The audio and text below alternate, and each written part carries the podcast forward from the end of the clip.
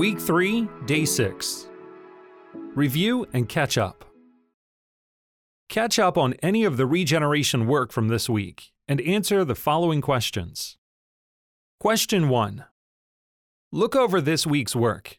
What lesson was most meaningful to you? Why? Question 2.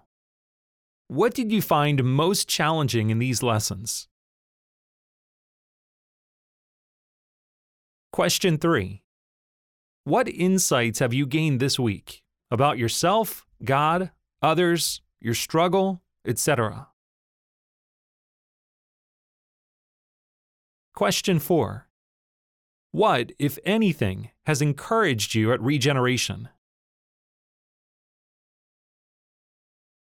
Question 5. Pick one note or journal entry from this week that you may be willing to share with your group.